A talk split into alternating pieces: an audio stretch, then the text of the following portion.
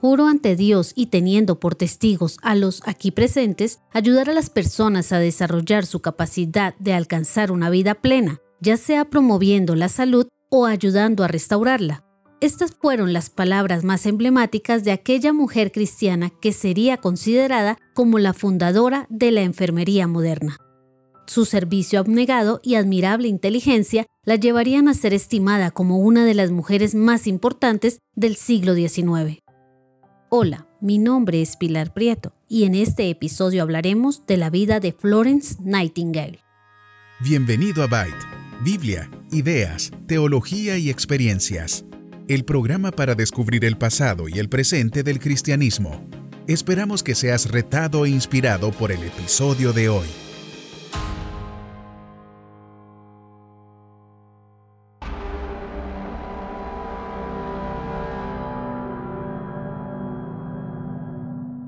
Florence Nightingale nació el 12 de mayo de 1820 en Florencia, Italia. Sus padres fueron William Edward Nightingale y Francis Smith, parte de la clase acomodada en la Inglaterra victoriana. Su padre fue un intelectual de Cambridge y cuando Florence era niña, él le enseñó latín, griego, historia y filosofía.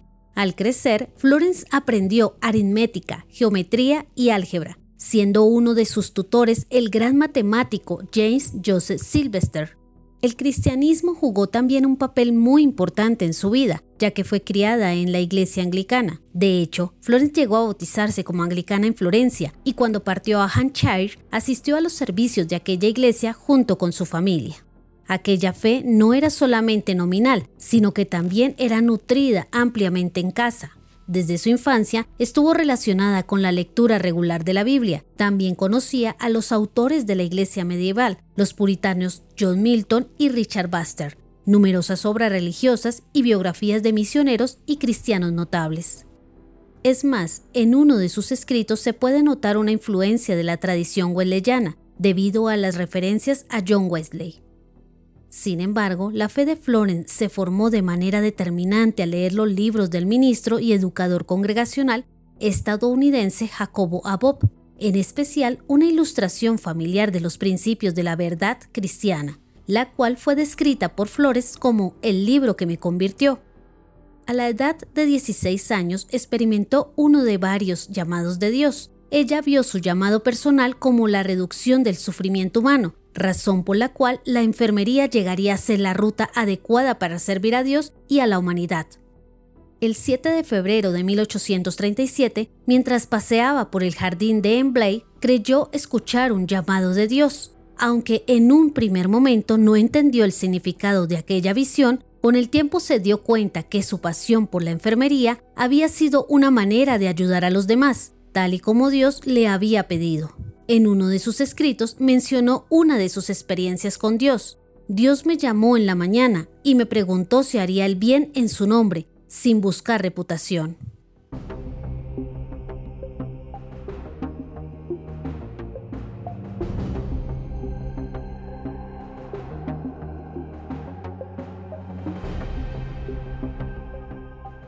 La convicción de Florence era asistir a los enfermos con la ayuda de Dios, por eso más adelante confesaría, mi mente está obsesionada por el sufrimiento humano, me acomete por todos lados, apenas consigo percibir otras cosas.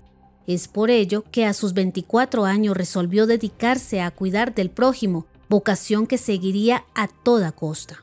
De hecho, rechazó a numerosos pretendientes entre ellos el culto heredero Richard Moncton Milnes, quien estaría siempre a su lado, convirtiéndose posteriormente en miembro de la Fundación Nottingale.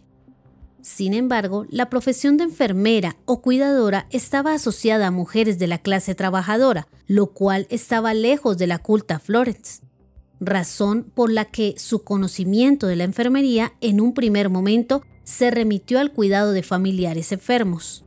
Durante los siguientes años, segura de su vocación y de manera autodidacta, se convirtió en una experta, ya que frecuentaba los centros sanitarios que visitaba en cada uno de sus viajes, instruyendo a las mujeres. En efecto, Florence viajó a muchos países, entre los cuales estuvo Francia, Italia, Suiza, Grecia y Egipto.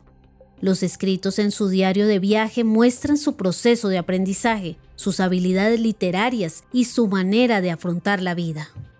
El 22 de agosto de 1853 asumió el cargo de superintendente en el Instituto para el Cuidado de Señoras Enfermas en Londres, puesto que ocupó hasta octubre de 1854. En esta institución realizó algunas mejoras, como la instalación de agua caliente en las habitaciones, la implementación de un ascensor y la disponibilidad de casas de convalecencia para las institutrices que salían del hospital y buscaban trabajo.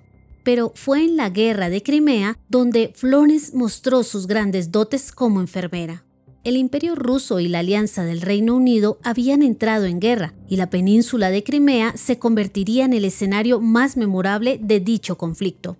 Sin embargo, aunque los aliados estaban venciendo a los rusos, las enfermedades estaban provocando estragos en el ejército británico, el cual no disponía ni de médicos ni de medicinas, ni de enfermeros suficientes. De hecho, en las primeras semanas de conflicto, de cada 100 muertos, 80 eran víctimas de los deficientes tratamientos sanitarios.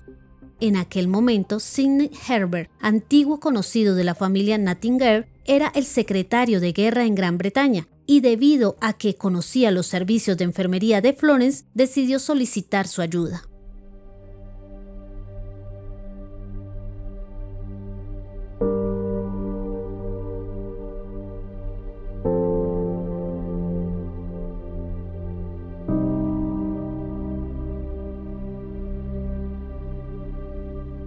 El 21 de octubre de 1854, Florence y un equipo de 38 enfermeras voluntarias, muchas de ellas entrenadas por ella misma, fueron transportadas hasta la base de operaciones británica en Scutari.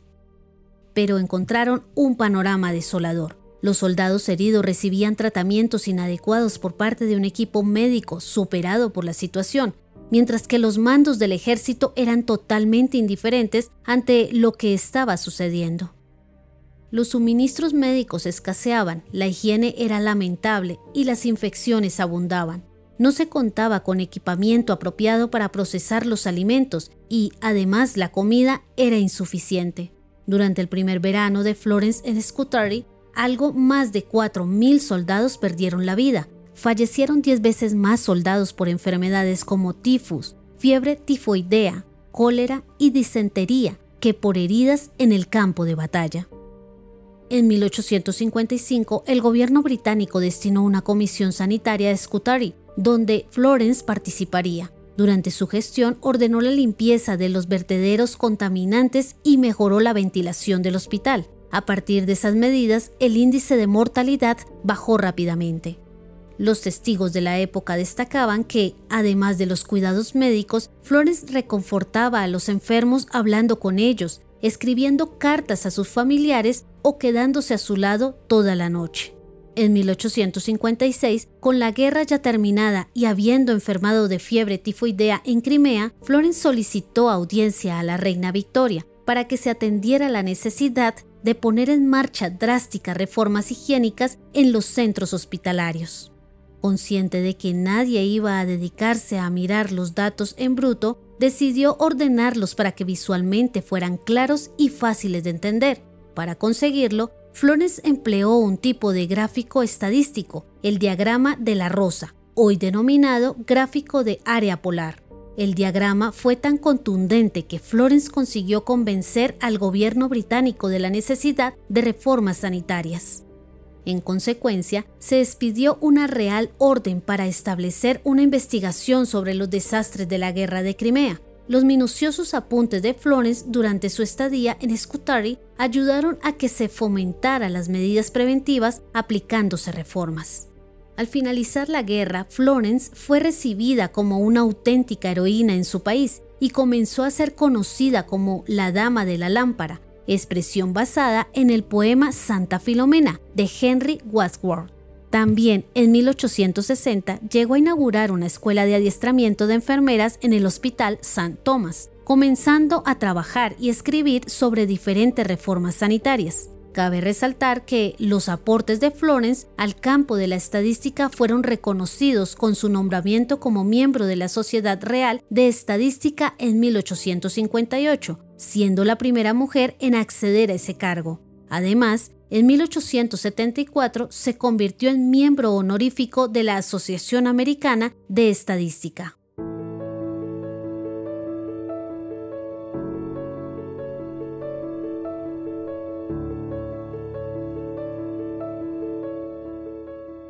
En los últimos años, Flores realizó un exhaustivo informe estadístico acerca de las condiciones sanitarias en las zonas rurales de la India, promoviendo la introducción de mejoras en la atención médica y en el servicio de salud pública en ese país.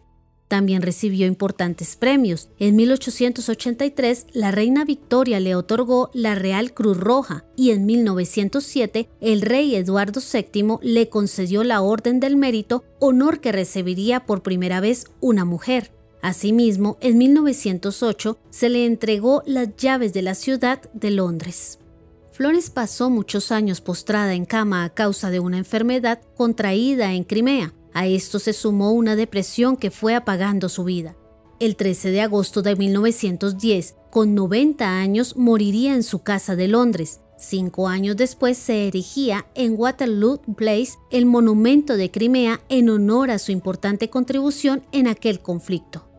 Ahora bien, aunque las creencias de Flores no siempre fueron ortodoxas, no hay duda que la vida de Florence nos enseña que vivir como verdaderos cristianos se demuestra mediante el amor y el servicio abnegado hacia los demás.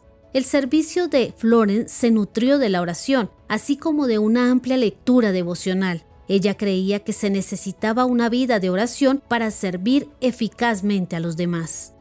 Sus cuadernos de notas muestran el secreto de aquel celo con el que consagró su vida para servir, ya que su extraordinaria inteligencia se alimentó con un constante estudio de la fe cristiana y su vida fue manifestantemente la expresión de sus creencias. Por tal razón, Florence solía decir, los que tienen que trabajar como hombres y mujeres deben sobre todas las cosas tener un ideal espiritual, que es su finalidad siempre presente. ¿Y tú, qué piensas? ¿Por qué el servicio sacrificado hacia los demás debería ser la principal característica de un cristiano? ¿De qué manera la vida de Florence te lleva a considerar la importancia de servir al prójimo? ¿Qué decisiones prácticas puedes tomar para empezar a servir abnegadamente a los que te rodean? Gracias por escuchar este episodio. Esperamos que haya sido de bendición para tu vida. Este programa se emite con el propósito de exaltar a nuestro Salvador Jesucristo, quien en su gracia nos ha provisto todo lo necesario para hacerlo posible.